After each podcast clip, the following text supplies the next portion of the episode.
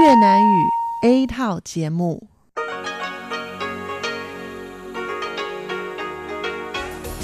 Đây là Đài Phát thanh Quốc tế Đài Loan RTI.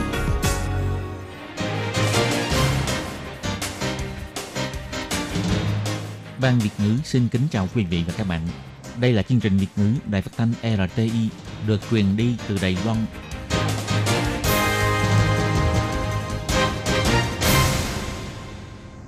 Hello, tôi Kim xin kính chào các bạn. Hoan nghênh các bạn đã đến với chương trình Việt ngữ ngày hôm nay của chúng tôi. Các bạn thân mến, hôm nay là thứ ba, ngày 5 tháng 3 năm 2019, cũng tức ngày 29 tháng Giêng âm lịch năm kỷ hợi. Chương trình Việt ngữ ngày hôm nay của chúng tôi sẽ bao gồm các nội dung chính như sau. Mở đầu là bản tin thời sự trong ngày, tiếp đến là chuyên mục tin vắn lao động nước ngoài, rồi đến chuyên mục tiếng hoa cho mọi ngày, chuyên mục ẩm thực và giải trí. Và sau cùng, chương trình của chúng tôi sẽ khép lại với chương mục phụ nữ thời nay. Mở đầu chương trình hôm nay, Tất Kim xin mời các bạn cùng theo dõi bản tin thời sự trong ngày. Và trước hết, mời các bạn cùng đón nghe các mẫu tin tóm lược. Phía Nhật từ chối đối thoại an ninh, Thủ tướng Tô Trinh Sương cho biết tôn trọng lập trường của mỗi một quốc gia. Thủ tướng Tô Trinh Sương cho biết Ông Tập Cận Bình nói là Trung Quốc không báo quyền thì cũng nên đối đãi với Đài Loan như đã tuyên bố. Thị trưởng Hàn Quốc Du sẽ sang thăm Trung Quốc. Thủ tướng Tô Trinh Sương cho biết, hy vọng giao lưu bình đẳng cùng có lợi. Người Anh mang mầm bệnh HIV được điều trị lành bệnh. Đây là trường hợp thứ hai trên toàn cầu. Bác sĩ cảnh báo thanh thiếu niên lạm dụng khí gây cười sẽ bị di chứng. Tận dụng kỹ thuật khống chế ra hoa làm cho cây vải cho quả sớm. Và sau cùng là tỷ giá hối đoái giữa đồng đại tệ và đồng đô la Mỹ. Sau đây, Tôi Kim xin mời các bạn cùng theo dõi nội dung chi tiết của bản tin thời sự ngày hôm nay nhé. Hôm trước, Tổng thống Thái Anh Văn trả lời phỏng vấn của phương tiện truyền thông Nhật Bản. Bà chủ động cho biết, hy vọng cùng chính phủ Nhật Bản tiến hành đối thoại an ninh. Tuy phía Nhật cho biết là không có ý định này, nhưng quan hệ giữa Nhật và Đài Loan là quan hệ thực vụ phi chính phủ. Đối với việc này, Thủ tướng Tô Trinh Sương cho biết, Đài Loan sẽ cùng các nước tự do dân chủ nỗ lực xây dựng khu vực hòa bình ổn định, đồng thời cũng tôn trọng lập trường của các nước. Thủ tướng Tô Trinh Sương nói,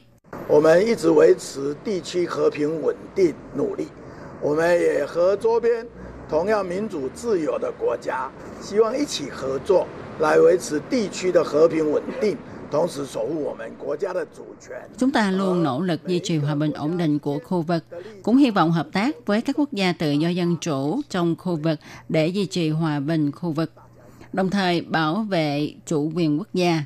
Mỗi quốc gia đều có lập trường, chúng tôi đều tôn trọng. Mọi người cùng nỗ lực cho hòa bình khu vực.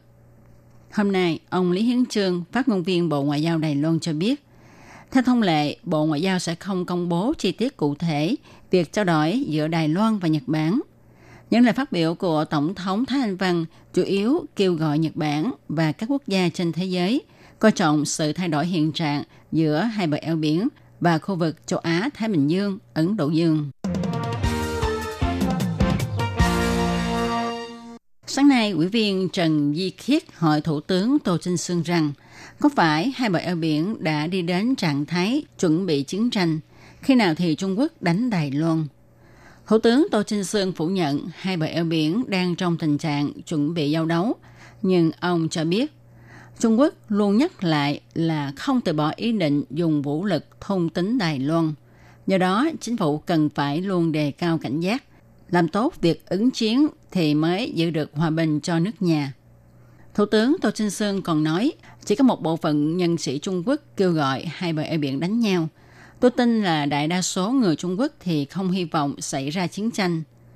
Thủ tướng Tô Trinh Sương nói, 连习近平都说他中国不行霸权主义，不挑动外地革命，他都在南美洲都曾经做这种演讲。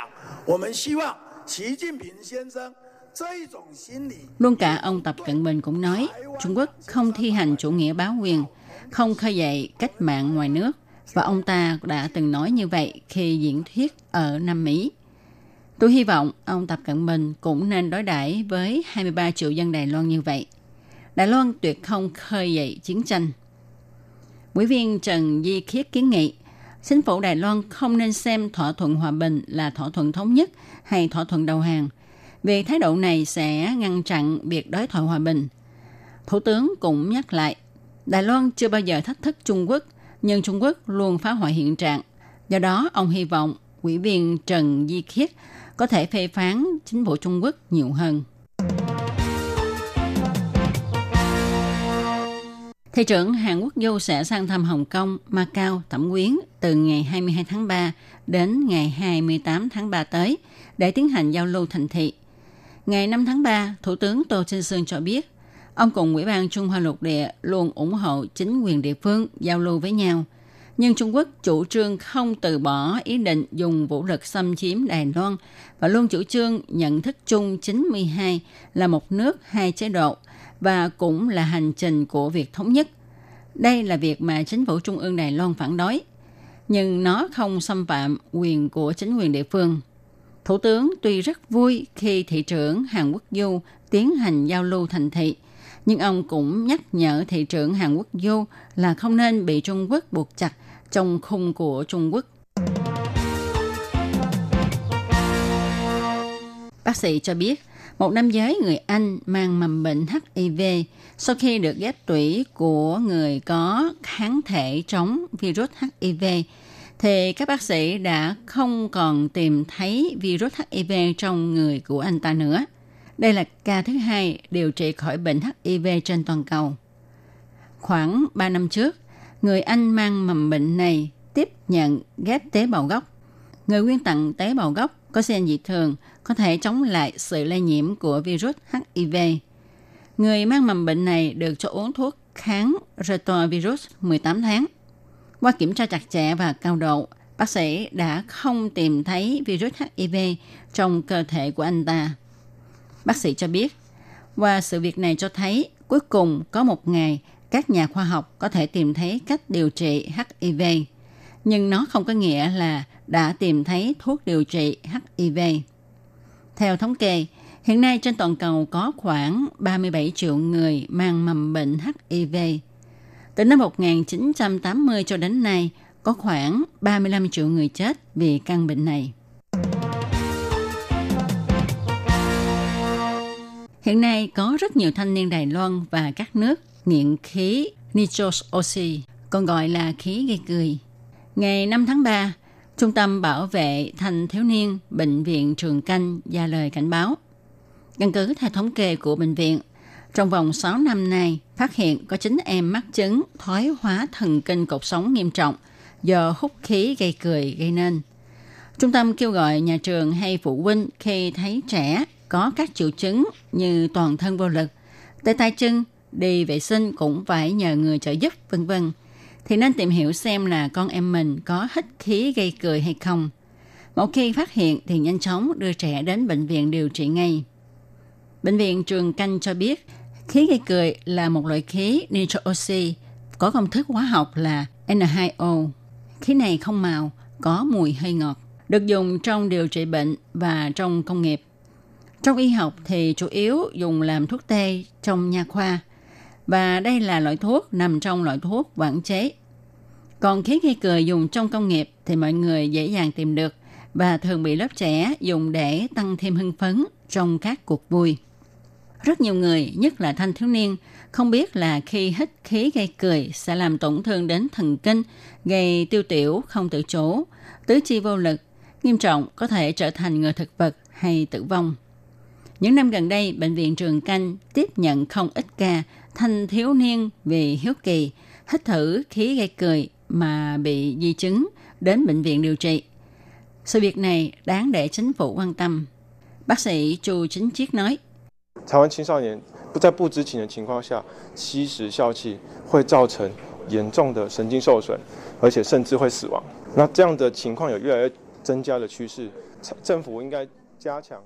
Thanh thiếu niên Đài Loan hít khí gây cười trong tình trạng không biết tác hại của nó là gì, sẽ gây tổn thương thần kinh nghiêm trọng, thậm chí gây tử vong.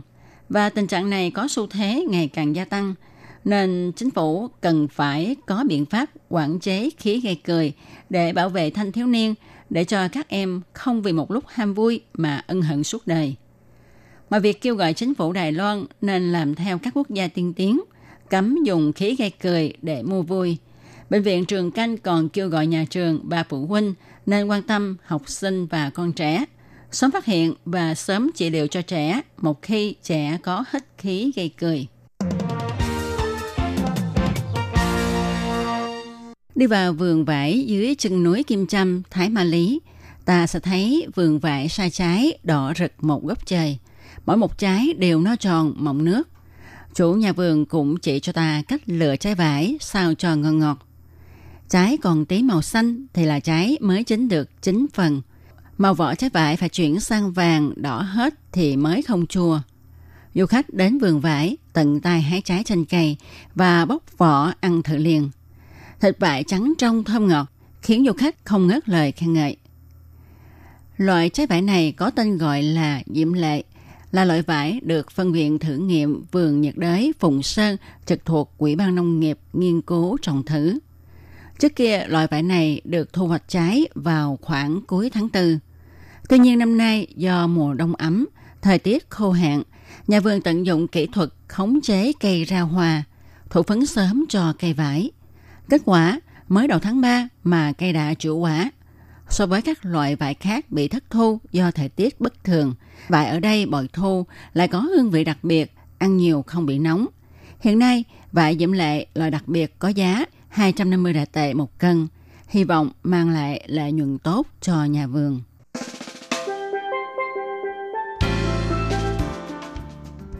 Tỷ giá hối đoái giữa đồng đại tệ và đồng đô la Mỹ của chiều ngày 5 tháng 3 và sáng ngày 6 tháng 3 vẫn là 30,860 đại tệ đổi 1 đô la Mỹ. Các bạn thân mến, các bạn vừa đón nghe bản tin thời sự ngày hôm nay do Tố Kim biên soạn và thực hiện. Tố Kim xin chân thành cảm ơn sự chú ý theo dõi của các bạn. Sau đây Tố Kim xin mời các bạn cùng đón nghe phần thông báo.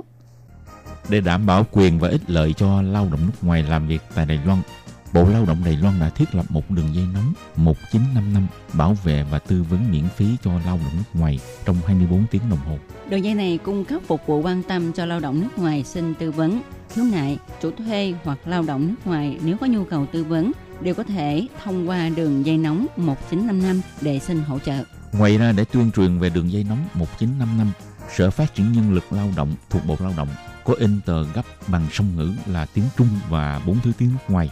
Thì bốn thứ tiếng đó bao gồm tiếng Trung và tiếng Anh, tiếng Trung và tiếng Indonesia, tiếng Trung và tiếng Thái, tiếng Trung và tiếng Việt Nam. Lao động nước ngoài chủ thuê và người dân có thể xin tờ gấp để tìm hiểu. Các bạn lao động nước ngoài xin tư vấn khiếu nại khi có nhu cầu, hãy sử dụng đường dây nóng 1955 để xin hỗ trợ. Sở Phát triển Nhân lực Lao động quan tâm bạn. Sở Phát triển Nhân lực Lao động trực thuộc Bộ Lao động thành lập trung tâm tuyển mộ lao động trực tiếp nhằm hỗ trợ chủ thuê làm thủ tục thuê lao động nước ngoài.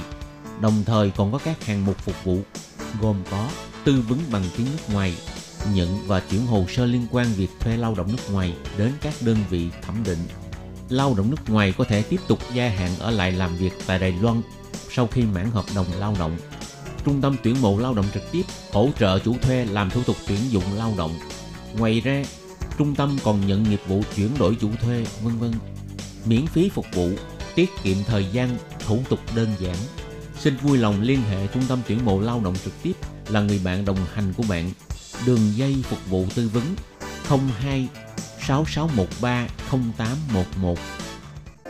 Xin chào quý vị và các bạn thính giả. Chương trình phát thanh tiếng Việt của Đài Phát thanh Quốc tế Đài Loan LTI được truyền thanh 3 buổi tại Việt Nam, mỗi buổi phát 1 tiếng đồng hồ buổi phát chính vào lúc 9 giờ đến 10 giờ tối hàng ngày giờ Việt Nam qua tần số SW 9625 kHz với sóng dài 31 m Buổi phát lại lần một vào hôm sau 6 giờ đến 7 giờ sáng giờ Việt Nam qua tần số SW 11655 kHz với sóng dài 25 m. Xin mời quý vị và các bạn tiếp tục đón nghe nội dung chương trình hôm nay.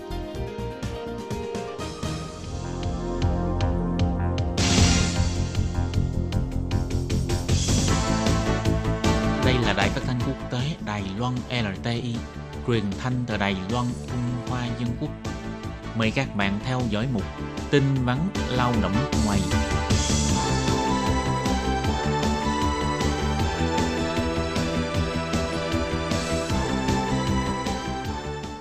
Thúy Anh và Lệ Phương xin kính chào quý vị và các bạn. Chào mừng các bạn đến với chuyên mục tin vắn lao động ngày hôm nay. Lệ Phương nghĩ ờ, các bạn ở đây lâu á, chắc hẳn có ờ, biết được một cái câu nói tuyên truyền về giao thông an toàn tức là khai chơ bu hơi chiều, hơi chiều bu khai chơ. Tức là không được uống rượu khi lái xe mà đã, một khi đã lái xe thì không được uống rượu. Nếu mà các bạn uống rượu á mà có lái xe hay là xe đạp điện cũng vậy ha thì cũng nên ngồi taxi hoặc là nhờ bạn bè chở mình về không thôi sẽ vi phạm quy định phạt rất là nhiều rất là nặng đó thì Ừ. hôm nay mình sẽ nói về cái ờ, ờ, nội dung như thế này ha có liên quan đến quy định không lái xe khi uống rượu Ừ. Thì đưa một cái ví dụ rất là điển hình, đó là có một anh kia tên là Lương. Thì anh ấy là một lao động người Việt, làm việc tại Đài Loan. Và sau khi tan ca thì anh này đã đi uống rượu với bạn bè. Sau đó thì lái xe điện của mình để về ký túc xá. Nhưng mà trên đường đi thì đã bị một chốt kiểm tra chặn lại. Rồi kiểm tra thì phát hiện là nồng độ cồn vượt quá mức quy định. Vậy thì anh Lương sau đó đã bị phạt 2 tháng tù giam không chỉ là phải phạt 2 tháng tù giam, Bộ Lao động còn hủy bỏ luôn giấy phép lao động của anh Lương và yêu cầu phải xuất cảnh ngay sau khi mãn hạn giam giữ. rồi có được trở lại Đài Loan làm việc không Sở Phát triển Nguồn Nhân lực thuộc Bộ Lao động Đài Loan thì cho biết là khi đã vi phạm những cái trường hợp như vậy thì sẽ không được quay lại Đài Loan để làm việc nữa. Và anh Lương này thì ảnh đã làm việc ở Đài Loan được 10 năm. Và chủ của anh Lương sau khi biết được sự việc đã đến sở cảnh sát để mà xin giảm mức phạt cho anh ấy. Tại vì anh ấy đã làm việc ở Đài Loan 10 năm và thái độ và năng lực làm việc cũng rất là tốt. Và công ty đã đào tạo anh ấy suốt nhiều năm như vậy. Thì nếu như anh ấy bị trục xuất thì cũng sẽ ảnh hưởng đến ở cái quy trình sản xuất của công ty. Nhưng mà phía cảnh sát và sở phát triển nguồn nhân lực cho biết là một khi mà lao động nước ngoài vi phạm những cái quy định luật pháp của Đài Loan, ví dụ như là lái xe khi say rượu hay là vi phạm hình sự thì sẽ bị hủy bỏ giấy phép lao động và trục xuất theo quy định của điều 73 Luật Dịch vụ Việc làm. Đồng thời cũng không được quay lại Đài Loan làm việc. Nhưng mà sau khi lao động nước ngoài xuất cảnh theo quy định thì chủ thuê có thể xin phép tuyển mộ bù lao động khác, cho nên sẽ không ảnh hưởng đến số lượng hay là quyền lợi thuê lao động của chủ thuê. và đây là một cái trường hợp mà các bạn phải nhớ ha mai mốt đừng có lái xe khi uống rượu không thôi không những bị à, giam giữ à, hai tháng nè Ừ. rồi muốn quay lại Đài Loan làm việc cũng không có được luôn Ừ. mà các bạn biết không theo thống kê thì trong năm 2018 thì cái số vụ lao động nước ngoài vi phạm lái xe sau khi uống rượu là có hơn 400 vụ lận á ha. mặc dù cái phương tiện tham gia giao thông chủ yếu của lao động nước ngoài là những loại xe có tốc độ chậm như là xe đạp xe đạp điện hay là xe máy điện vân vân nhưng khi mà các bạn à, sử dụng cái à, công cụ giao thông này cũng được tính là vi phạm pháp luật ha và một khi bị bắt giam giữ và khởi tố thì sẽ bị hủy bỏ cái ờ, tư cách làm việc tại Đài Loan và sẽ bị trả về nước khi mãn hạn giam giữ thì cái việc này nó ảnh hưởng rất là lớn không những ảnh hưởng đến quyền lợi của mình mà còn ảnh hưởng tới chủ thuê nữa ha Ừ. Và ngoài ra, Sở Phát triển Nguồn Nhân lực cũng cho biết là ngoài những vi phạm lái xe khi say rượu, còn có những vi phạm giao thông thường gặp khác, như là tự ý sửa đổi động cơ xe đạp điện và lái trên đường, hoặc là vượt đèn đỏ, đi ngược chiều, vân vân.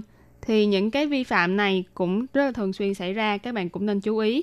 Các bạn cũng nên chú ý là không nên mắc phải. Nếu như mà bị bắt được thì sẽ ảnh hưởng đến quyền lợi lao động của mình. Và để đảm bảo cho quyền lợi và giúp cho lao động người nước ngoài có thể ổn định việc làm tại Đài Loan, các chủ thuê và công ty môi giới là ngoài việc phải tuyên truyền và nhắc nhở lao động phải tuân thủ các quy định của luật pháp Đài Loan. Sở Phát triển Nguồn Nhân lực cũng đã chế tác ra một đoạn phim đào tạo trước khi làm việc bằng tiếng Trung và những tiếng ngoại ngữ khác. Thì nếu như các bạn có nhu cầu muốn hiểu hơn về luật pháp của Đài Loan, những quy định liên quan đến à, luật giao thông đường bộ của Đài Loan, các bạn cũng có thể truy cập vào trang web của Sở Phát triển Nguồn Nhân lực thuộc Bộ Lao động. Địa chỉ ở fw.gov.tw fw.wda.gov.tw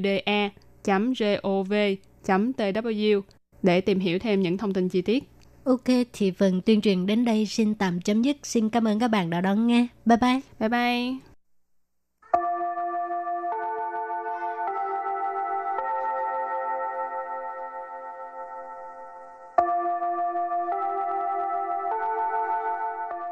Xin mời quý vị và các bạn đến với chuyên mục Tiếng Hoa cho mỗi ngày do Hoàng Lam và Lệ Phương cùng thực hiện.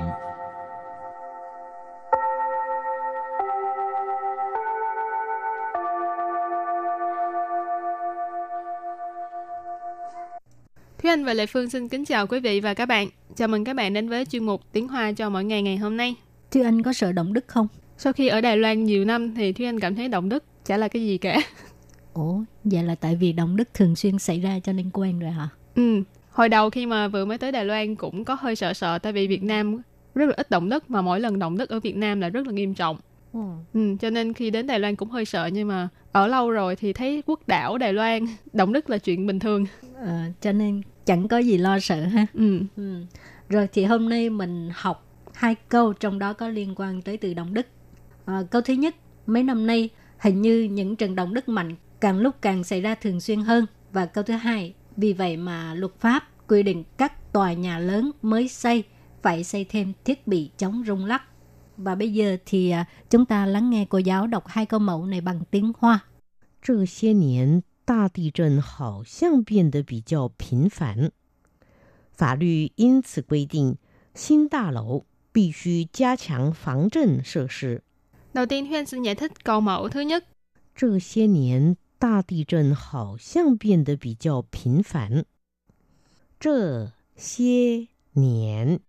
这些年 là những năm nay hoặc là mấy năm nay. 大地震 Ti chân nghĩa là động đất, ta ti chân là động đất mạnh. Thì cũng tương tự nếu như các bạn muốn nói động đất nhỏ thì các bạn hoặc là động đất nhẹ thì các bạn cũng có thể nói là xảo ti chân. 好像 Hào xiang là giống như 变得 biên tờ trở nên 比较 bị trao là một từ dùng để so sánh nghĩa là so với trước đây. 频繁。 Phiến phản là thường xuyên, thường xuyên xảy ra tức là tần số rất là nhiều. Và sau đây mời các bạn cùng lắng nghe cô giáo đọc câu mẫu này bằng tiếng Hoa. 这些年大地震好像变得比较频繁。这些年 大地震好像变得比较频繁。 Câu này có nghĩa là mấy năm nay hình như các trận động đất mạnh xảy ra càng lúc càng thường xuyên hơn. Và câu thứ hai, vì vậy mà luật pháp quy định các tòa nhà lớn mới xây là phải xây thêm thiết bị chống rung lắc. 法律因此规定，新大楼 必须加强防震设施。 Và sau đây xin giải thích câu 2. 法律 Pháp luật có nghĩa là luật pháp. 因此 因此, tức là vì vậy. 规定 Quy định có nghĩa là quy định ha. 新大楼 Xin ta lầu có nghĩa là tòa nhà mới, tòa lầu mới. Ta lầu tức là tòa nhà. Xin có nghĩa là mới. 必须 必须 là phải. 加强 Gia sản tức là tăng cường. 防震 设施 Sơ sư là trang thiết bị. Phản chân tức là phòng chống ờ, động đất. Phản chân sơ sư mình dịch là ờ, thiết bị chống rung lắc ha. Và bây giờ thì ờ, chúng ta lắng nghe cô giáo đọc câu mẫu này bằng tiếng Hoa.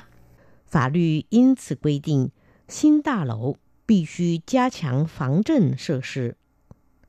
法律 因此规定， 新大楼必须加强防震设施。 Câu mẫu thứ hai nghĩa là vì thế mà luật pháp quy định các tòa nhà lớn mới xây phải xây thêm thiết bị chống rung lắc. Và sau đây mời các bạn cùng đến với phần từ vựng mở rộng.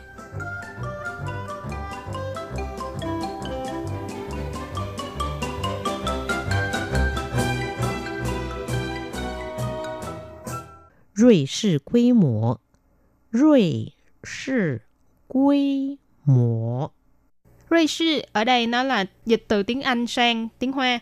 Tiếng Anh mình thường gọi là Richter. Thì瑞sư quy mô mình dịch là độ Richter. 级级 Chỉ chỉ ở đây có nghĩa là cấp độ ha. 余震不断，余 trần bú nghĩa là dư chứng, Dữ ý chỉ là dư ra.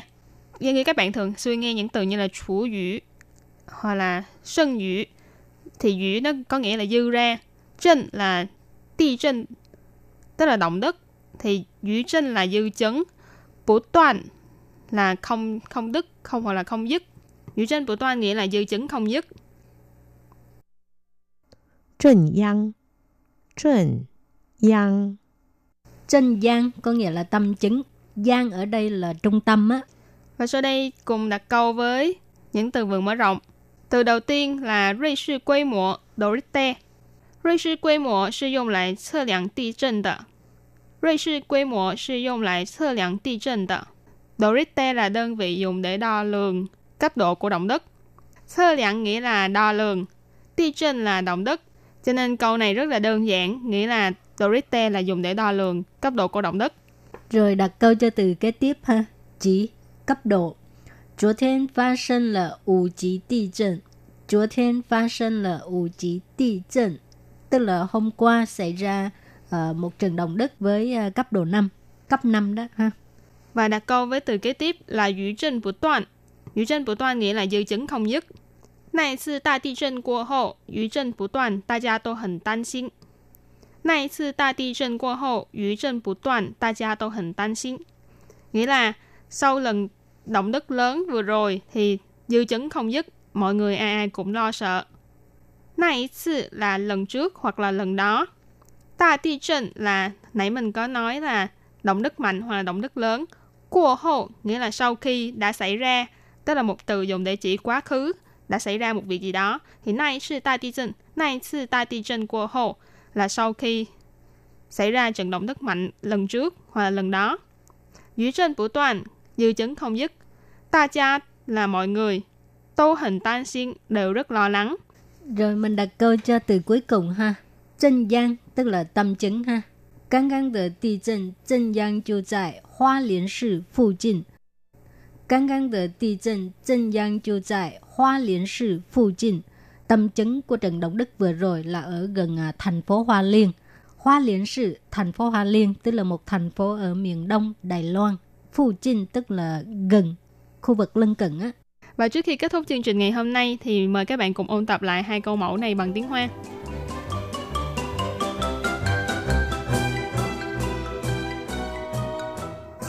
这些年 大地震好像变得比较频繁。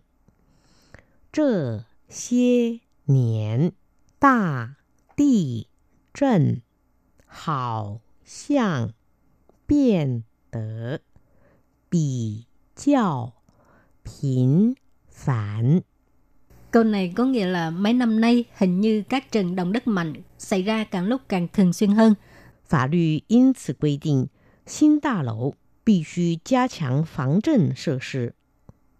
法律因此规定，新大楼必须加强防震设施。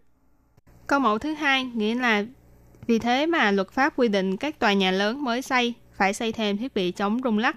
các bạn thân mến, chung một tiếng hoa cho mỗi ngày đến đây xin tạm chấm dứt. Cảm ơn các bạn đã đón nghe. Bye bye. Bye bye.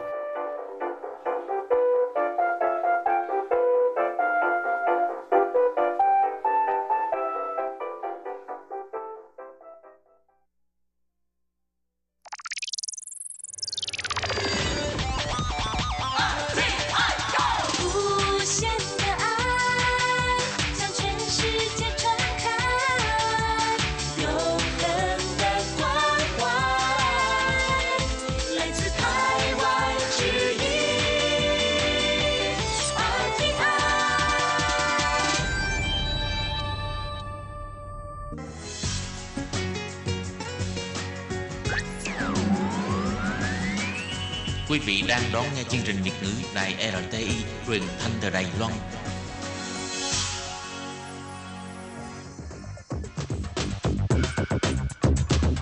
Chào mừng các bạn đến với chuyên mục ẩm thực và giải trí do Cẩm Hà thực hiện.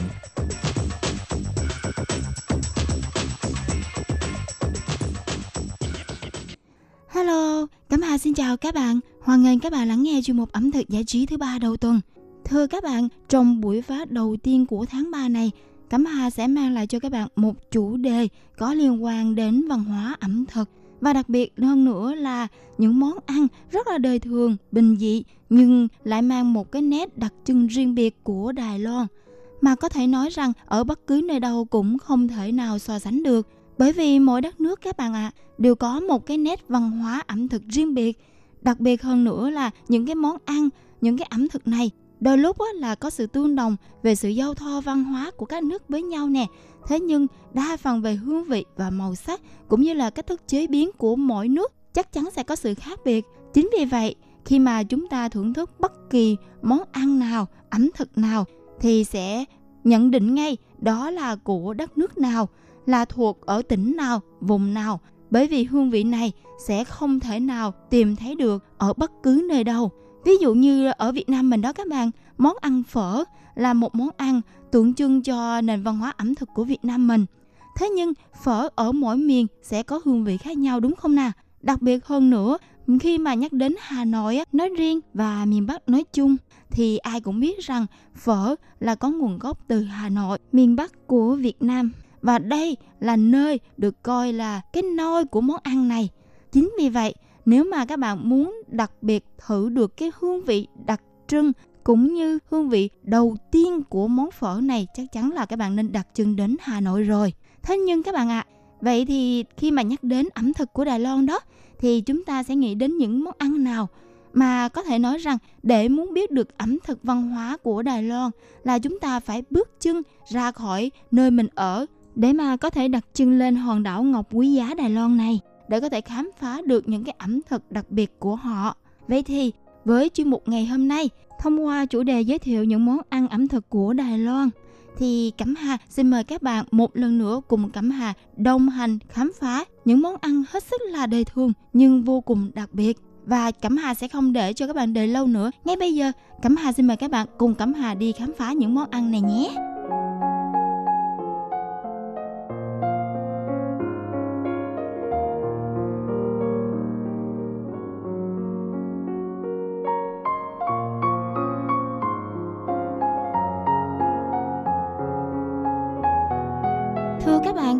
Món đầu tiên của buổi phát ngày hôm nay mà Cẩm Hà giới thiệu đến cho các bạn đó là món ăn gà chiên kiểu đài mà trong tiếng Hoa thì người ta gọi là chi phải. Món gà chiên kiểu Đài Loan này á, rất là thú vị các bạn à. Bởi vì á, cái miếng thịt á, rất là to, được tẩm gia vị riêng nè và có thể ăn cay hoặc là không cay tùy theo ý của các bạn. Bên ngoài á, là lớp bột chiên giòn rụm, bên trong á, là gà mềm chiên ráo dầu và ăn thêm một chút xíu cay sẽ vô cùng ngon miệng. Đối với những bạn mà yêu thích ẩm thực của Đài Loan á, hoặc là các bạn mà đã sinh sống học tập tại Đài Loan cũng một khoảng thời gian rồi á thì đối với món ăn này sẽ không còn là gì xa lạ đối với các bạn đúng không ạ? À? Vâng thưa các bạn, nếu mà các bạn đã quen thuộc với món ăn này rồi thì đồng nghĩa là các bạn sẽ biết được cái văn hóa buôn bán của tại các cái quầy bán chi phại này như thế nào. Thật ra thì trên thực tế để đáp ứng được nhu cầu của khách hàng nè hoặc là của người ăn thì à, đa số những cái quầy bán ở nơi đây á, đều có một sự khác biệt nho nhỏ trong ờ, cách bán và cách ờ, trưng bày món ăn.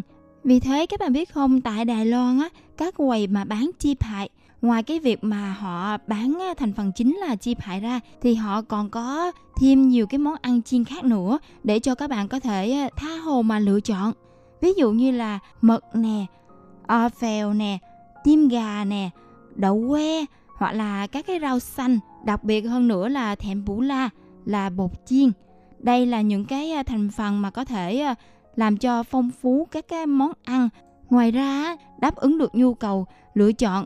Hôm nay các bạn có thể ăn chim hải, ngày sau thì các bạn có thể ăn những cái món ăn khác. Các bạn biết không, với món ăn vặt này thì cẩm hà yêu thích nhất đó chính là mật chiên giòn khi mà mực chiên giòn rồi đó và chiên trong cái ngập dầu thì khi mà để ráo rất là giòn và có độ dai nhất định. Đồng thời á cái thành phần của mực á vẫn còn cái hương vị ngọt rất là ngon đó các bạn ạ. Bởi vì thế mà các bạn hãy nên thử món ăn này nhé. Nhưng mà xét cho cùng á với món ăn vặt này thì à, món ăn chính của nó vẫn là chi phại là gà chiên. Do đó mà cẩm hà đề nghị các bạn nên chọn gà chiên kiểu đài này thưởng thức trước các bạn nhé. Với món ăn này được coi là tính phổ biến rất là cao. Chính vì vậy thì các bạn có thể dễ dàng tìm thấy ở bất cứ nơi nào. Cũng có thể là ở chợ đêm hoặc là các đường phố đi bộ. Các bạn có thể thưởng thức món ăn này ở mọi lúc, mọi nơi các bạn nhé. Và món ăn tiếp theo mà Cẩm Hà gửi đến cho các bạn đó chính là món gà lạnh Đài Loan. Đây là món ăn được xem là khá là lạ so với người Việt Nam mình. Nếu mà các bạn lần đầu tiên thưởng thức món ăn này, với món ăn này á, à, trong lần đầu tiên thưởng thức sẽ mang lại cho các bạn cảm giác giống như là gỏi vậy đó. Thế nhưng ở đây á, cách làm của họ và cách chế biến của họ là ngay tại chỗ. Có rất là nhiều loại củ được uh, luộc chín rồi, trộn đều với gà luộc ướp lạnh. Có thể thêm nấm nè, đậu hũ bì, trứng luộc, vân vân, tùy theo mà các bạn yêu thích sau đó thì thêm vào gia vị ngay tại chỗ à, như là tỏi bằm, tiêu, nước sốt riêng, vân vân và tất cả các thành phần này đều được trộn lẫn vào nhau. Với cách bán của cái quầy này làm cho Cẩm Hà có một cảm giác giống như là chợ nhỏ được thu hẹp lại. Việc chọn món sẽ là hình thức như là các bạn cầm một cái rổ nhỏ nè và các bạn gấp những cái món ăn mà các bạn yêu thích để các bạn có thể trộn với những cái hương liệu mà họ quy định. Sau đó thì chủ quầy sẽ báo giá cho các bạn là món ăn vừa rồi. Các bạn lựa chọn là tổng cộng bao nhiêu tiền. Như Cẩm Hà vừa nói trên, cách họ làm là chế biến tại chỗ. Vì thế mà trong khi các bạn xếp hàng chờ đợi, các bạn có thể chiêm ngưỡng được cảnh à, chủ quầy chế biến cái món ăn này như thế nào. Rất là ấn tượng đó các bạn. Các bạn biết không, với món ăn này được xem là món ăn ruột của Cẩm Hà bởi vì cứ mỗi tuần là Cẩm Hà sẽ đến Gia Sư, là chợ đêm của Đài Loan, chỉ vì muốn thưởng thức món ăn này thôi đó các bạn. Vì thế, những bạn nào mà đang có nhu cầu đi du lịch Đài Loan trong thời gian sắp tới, thì các bạn nên nhớ món ăn này để mà có thể thưởng thức và cảm nhận những gì mà Cẩm Hà vừa giới thiệu các bạn nhé. Một lần nữa, Cẩm Hà sẽ nhắc lại cái tên món ăn này chính là món gà lạnh Đài Loan.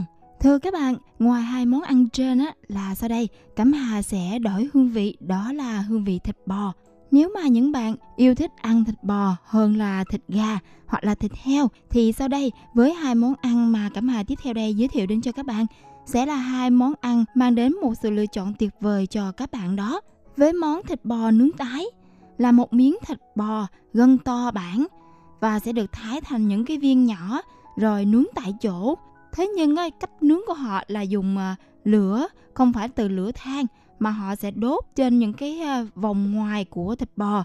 Chính vì vậy hương vị thịt bò của món ăn này sẽ được xem là món ăn nướng tái mà thôi. Ăn kèm với món ăn này á, sẽ có 5 vị tùy chọn cho các bạn. Vị tiêu vị muối hoa hồng nè vị chanh hoặc là các hương vị sốt hoặc là nghệ vân vân.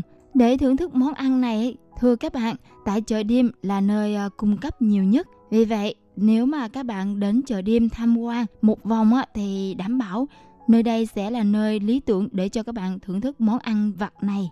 Nếu như những bạn không thích món thịt bò nướng tái này tại chợ đêm thì tại các cửa tiệm khác cũng sẽ kinh doanh món thịt bò beef steak kiểu đài. và chắc chắn rồi ở Việt Nam mình cũng sẽ có món ăn này. Thế nhưng đã gọi là kiểu đài thì tất nhiên là cái phong cách và cách chế biến của họ theo cách của Đài Loan. Riêng món ăn này được xem là món ăn có tính phổ biến khá cao. Trong các cái nhà hàng cũng có hoặc là tại các cái quầy chợ đêm cũng có đó các bạn. Theo thói quen ẩm thực thưởng thức món ăn này của kiểu Đài Loan á thì món ăn này thường ăn với mì, trứng ốp la và sốt tùy theo các quán mà pha chế các bạn nhé. Đặc điểm khác biệt giữa món ờ, beef steak của Việt Nam là miếng thịt kiểu đài này dày cui, không tẩm ớp nên vẫn giữ được vị ngọt đặc trưng của thịt bò. Vì thế mà thành phần sốt ở đây rất là quan trọng đó các bạn. Vì nước sốt công dụng ở đây là làm tăng thêm cái hương vị đậm đà của miếng thịt bò này. Không biết nói đến đây thì à, các bạn có cảm thấy đói không nè? Thế nhưng các bạn biết không, cái bụng của Cẩm Hà bây giờ đang kêu cào cào đó. Ừ, nói đến món ăn này thôi là Cẩm Hà đã muốn chảy nước miếng rồi và chắc chắn tối nay phải thưởng thức món ăn này thôi. Đã lâu lắm rồi Cẩm Hà cũng ờ, không thưởng thức món ăn này bởi vì các bạn biết không, đối với người Đài Loan khi mà thưởng thức món ăn này đa số là họ thưởng thức vào dịp cuối tuần cùng bạn bè, người nhà cùng nhau thưởng thức bữa ăn này.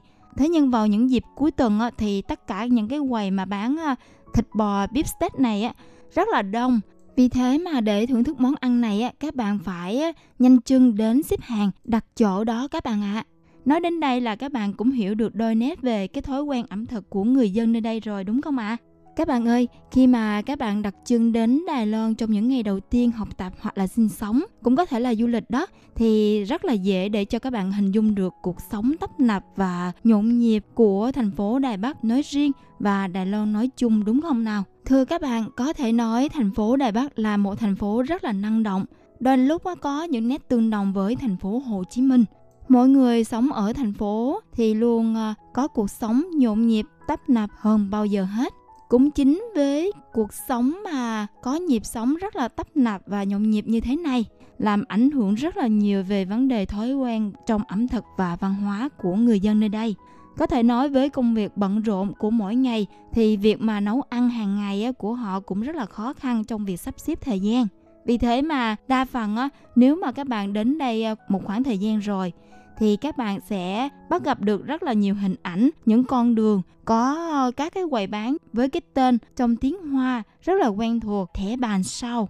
Đây là được xem là một kiểu uh, teppanyaki kiểu đài. Teppanyaki kiểu đài này á, có xuất xứ đầu tiên là từ Nhật nhưng rất là thịnh hành ở Đài Loan ngày nay và họ cũng đã thay đổi kiểu chế biến teppanyaki rất là Đài Loan.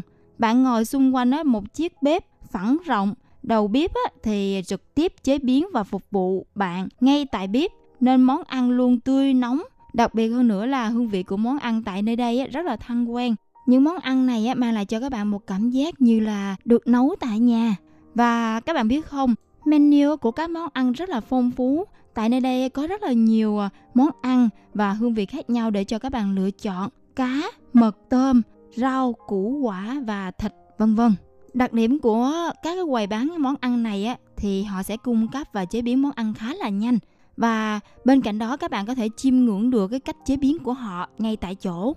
Qua đó mà những bạn à, không biết cách nấu ăn á hoặc là có cuộc sống ờ, học tập rất là bận rộn trong một ngày khó mà có thể à, tiết kiệm thời gian để nấu những bữa ăn à, chính tề thì các bạn có thể đến nơi đây mà thưởng thức những bữa ăn bình dân và các bạn biết không, giá cả ở nơi đây cũng rất là bình dân, rất là thích hợp để cho các bạn ờ, lựa chọn để giải quyết nhu cầu ăn uống trong một ngày hoặc là một bữa và món ăn cuối cùng mà hôm nay Cẩm Hà đặc biệt giới thiệu đến cho các bạn đó là món tiểu long bao khi mà nhắc đến món tiểu long bao này, Cẩm Hà tin chắc rằng những bạn mà đang có dự định đến Đài Loan du lịch thì món ăn này sẽ là nằm trong danh sách món ăn cần phải thử đầu tiên, đúng không ạ? À? Tiểu long bao là món ăn không còn là gì xa lạ với các bạn nữa.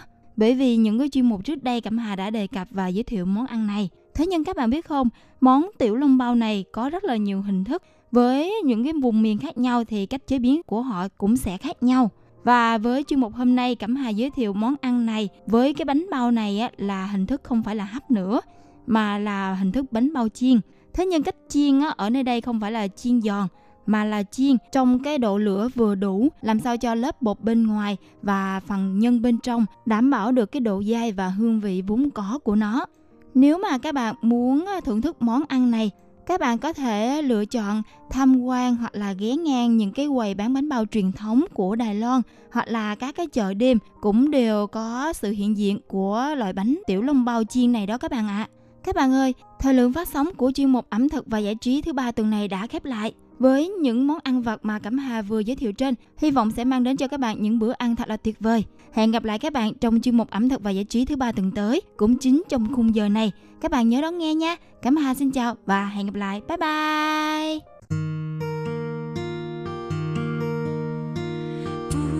无限的爱向全世界传开， 的关怀来自台湾之音 RTI。Quý vị đang đón nghe chương trình Việt ngữ Đài RTI truyền thanh từ Đài Loan.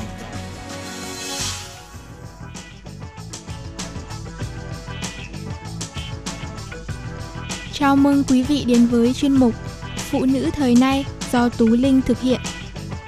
Phụ nữ thời nay hãy tự tin và mạnh mẽ là chính mình.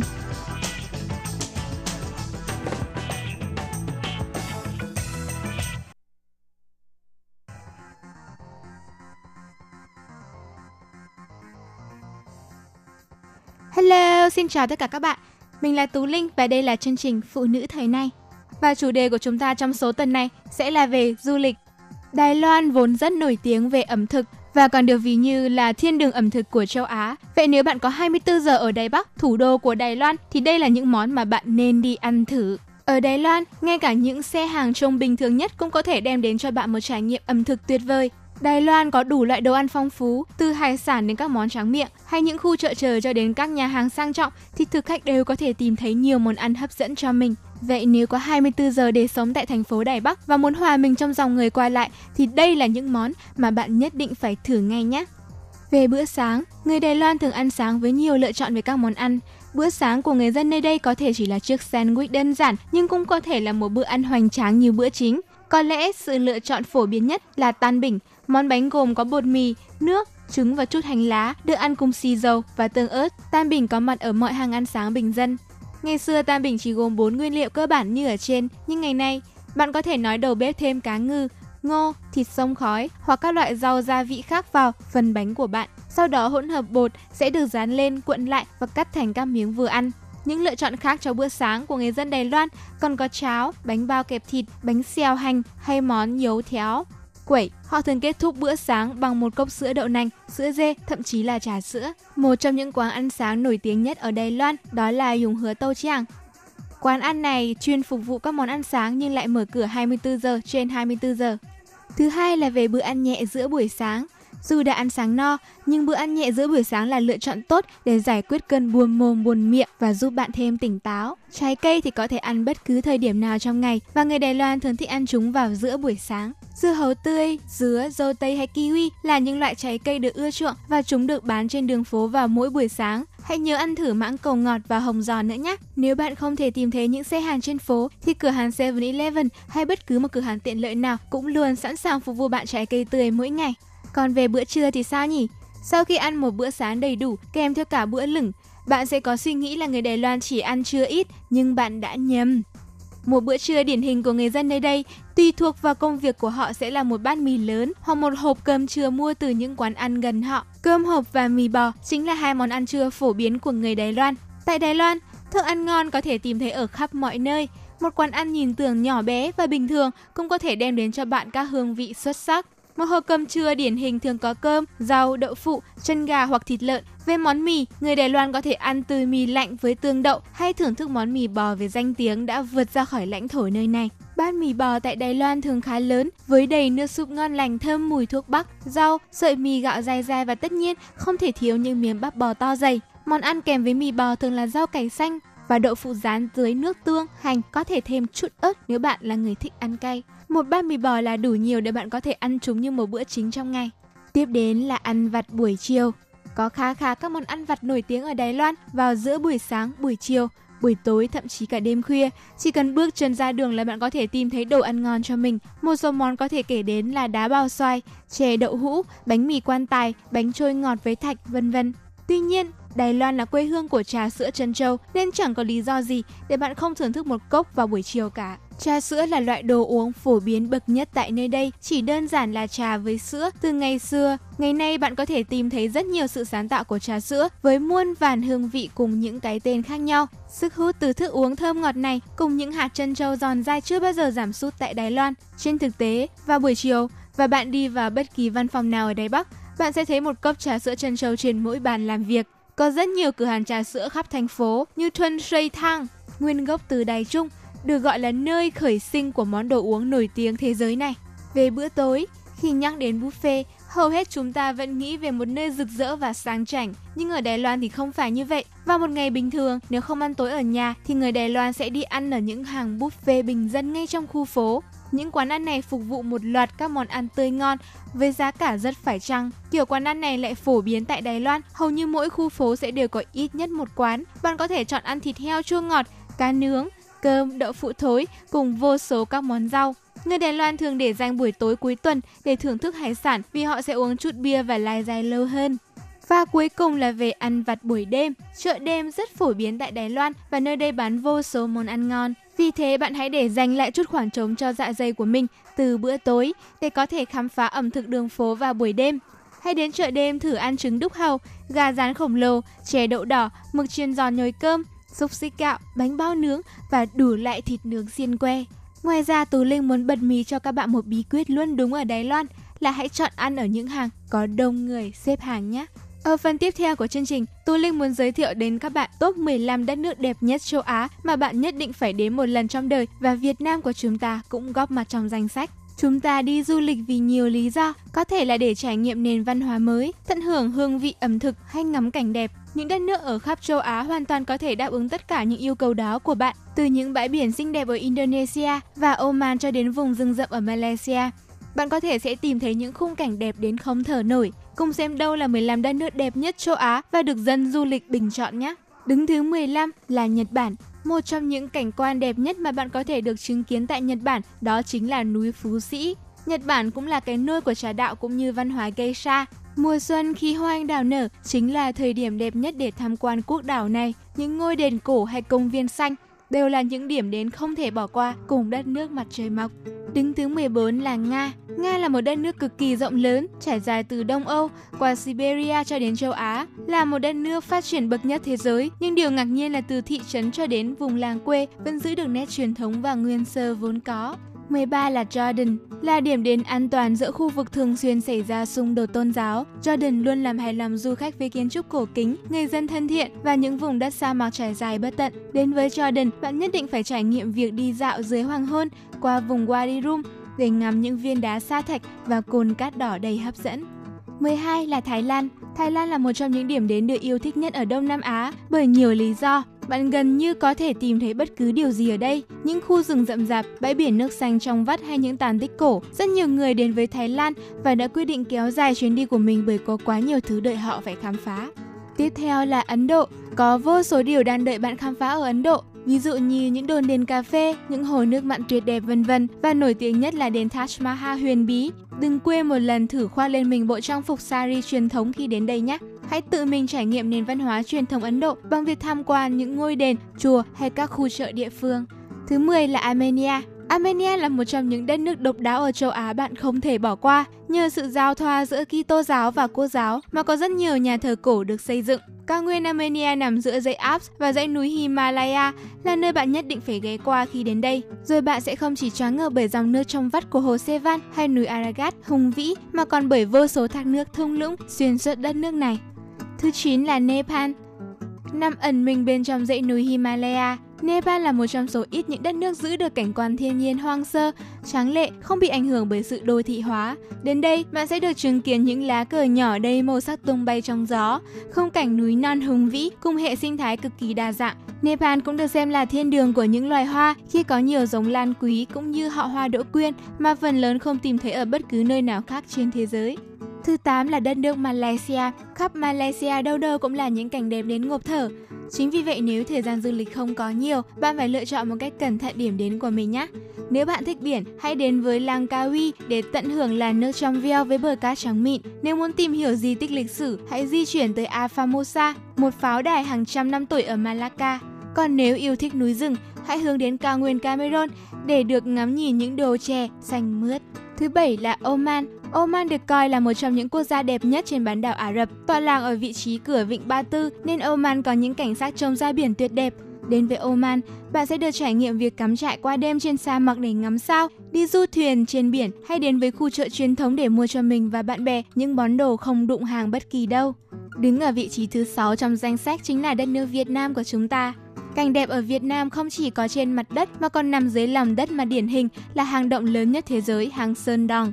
Bạn cũng có thể du ngoạn dọc sông Mekong để chiêm ngưỡng vựa lúa lớn nhất nhì thế giới cùng với chợ nổi độc đáo. Khung cảnh của Việt Nam càng nên thơ, lộng lẫy hơn khi hoàng hôn buông xuống. Văn hóa ẩm thực đường phố cùng con người ở đây cũng là một trong những điều níu giữ du khách. Thứ năm là Philippines. Philippines có tới 7.101 hòn đảo nên cũng sẽ có vô số bãi biển đẹp được đưa vào khai thác. Hoàng hôn là thời điểm đẹp nhất để đi dạo biển với đường chân trời rực rỡ sắc màu. Philippines cũng nổi tiếng với những khu ruộng bậc thang cùng sắc xanh tráng lệ. Đừng bỏ qua Boho và đồi ca cao khi tham quan đảo quốc này nhé. Thứ tư là Iran. Iran nổi lên và trở thành điểm nóng du lịch nhờ vào những khu nhà thờ Hồi giáo và cung điện xa hoa. Có quá nhiều điều thu hút bạn đến với Iran, nào là sự an toàn, phương tiện di chuyển rẻ, người dân cực thân thiện và nền ẩm thực phong phú đa dạng. Hãy đặc biệt ghé qua Shiraz bởi ở đây hội tụ khá nhiều điểm đến thú vị như thánh đường Pink, vườn Eram vân vân. Quốc gia đứng thứ ba là Trung Quốc. Trung Quốc là một quốc gia rộng lớn ở châu Á với những cảnh quan đẹp tuyệt vời trên khắp đất nước. Ngoài vạn lý trưởng thành hùng vĩ thì vẻ đẹp bồng lai ở cựu Trải Châu, những dãy núi đá nhiều màu sắc ở Cam Túc, những thửa ruộng bậc thang ở Vân Nam là những địa danh mà nhiều người mơ ước đặt chân tới. Thứ hai là Bhutan, nằm trên chiều dãy núi Himalaya. Bhutan được mệnh danh là cõi hạnh phúc của thế giới. Kiến trúc nơi đây cực kỳ ấn tượng với các ngôi nhà được xây dựng hoàn hảo bám vào núi. Một trong những nơi đẹp nhất là thung lũng Baro, với những ngôi đền cổ mái đỏ. Từ Baro, bạn có thể mất 2 tiếng đi xe để đến đèo Chelala, xem người dân chăn nuôi bò Tây Tạng, hoặc bạn cũng có thể thăm thung lũng Choco và ngắm nhìn các địa điểm hành hương. Quốc gia đứng đầu tiên trong danh sách chính là Indonesia, là một đất nước được cấu thành bởi hơn 17.000 hòn đảo. Việc tìm kiếm một bãi biển đẹp là điều chẳng mấy khó khăn với du khách. Những điểm du lịch đẹp nhất phải kể đến các làng trai, cao nguyên Dieng nằm trong trung tâm Java với những hồ nước đa sắc màu và đền thờ Hindu. Hồ nước Sumatra ở Maninja hay đảo Komodo với những chú rồng Komodo trong truyền thuyết và cả Bali là những địa điểm không thể bỏ qua. Tuy nhiên, khi đi du lịch ở bất cứ đâu, mỗi đất nước, mỗi nền văn hóa đều có những luật lệ riêng biệt. Bạn có biết rằng việc mặc những chiếc áo tank top ở đất nước mình là rất bình thường, thì ở một nơi khác nó lại là điều không được phép và còn vô số những luật lệ bạn khó có thể tưởng tượng ra được nữa. Hãy nghiên cứu kỹ những điều sau trước khi lên kế hoạch du lịch đến những đất nước này nhé. Thứ nhất là các tiểu vương quốc Ả Rập Thống Nhất UAE không chụp hình tại các bãi biển. Các quốc gia theo đạo hồi có những quy định khá khắt khe về các khía cạnh tôn giáo và văn hóa để tôn trọng cuộc sống riêng tư của người dân địa phương. Một số bãi biển tại UAE hoàn toàn nghiêm cấm việc chụp hình. Có vẻ những ai thích sống ảo sẽ rất khó khăn khi du lịch ở đây rồi. Khi du lịch ở Malaysia, bạn không được mặc đồ màu vàng. Chính quyền Malaysia đã ra lệnh cấm mặc các bộ quần áo màu vàng, nhưng vật dụng nhỏ nhất như sợi dây giày màu vàng cũng bị cấm. Nếu bị phát hiện vi phạm, người dân sẽ phải đóng phạt lên đến 1.000 euro, tương đương với 28 triệu đồng vì tội đe dọa an ninh. Vì thế nếu đã lên lịch trình du lịch Malaysia, đừng quên bỏ hết vật dụng màu vàng ở nhà nhé. Còn khi bạn đi du lịch ở Canada, bạn không được phép huýt sáo. Ở Petrolia, Ontario của Canada, bạn có thể bị phạt đến 250 đô Canada, khoảng hơn 4 triệu đồng chỉ vì huýt sáo thôi đó. Chính phủ ở đây cho rằng huýt sáo là một hành vi gây ô nhiễm tiếng ồn, vì thế đừng dại gì mà tiện mồm nhé. Còn đâu là điều cấm kỵ khi du lịch ở Singapore đây? Đó chính là đừng dại mà nhai kẹo cao su. Từ năm 1992, chính phủ Singapore cấm người dân bán và nhai kẹo cao su bởi lẽ loại kẹo này gây mất vệ sinh đường phố và gây ảnh hưởng không tốt cho môi trường. Nếu bạn dùng kẹo vì lý do trị liệu thì sẽ không bị phạt, còn không số tiền phạt sẽ lên đến 1.000 đô đô la Singapore, tương đương với khoảng 17 triệu đồng. Vậy là 15 phút của chương trình đã đi đến kết thúc rồi. Tú Linh hy vọng những thông tin mà mình vừa chia sẻ bên trên sẽ giúp ích cho các bạn nào đang lên kế hoạch du lịch. Và đừng quên đón nghe chương trình Phụ nữ thời nay vào thứ ba tuần sau với chủ đề phong cách nhé. Tú Linh xin chào và hẹn gặp lại các bạn vào thứ ba tuần sau. Bye bye!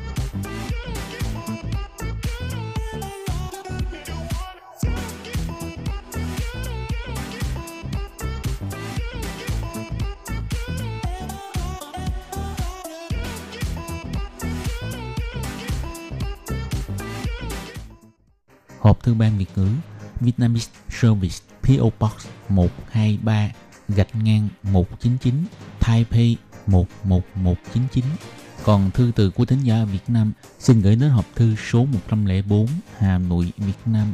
Số máy phát 886 2 2885 2254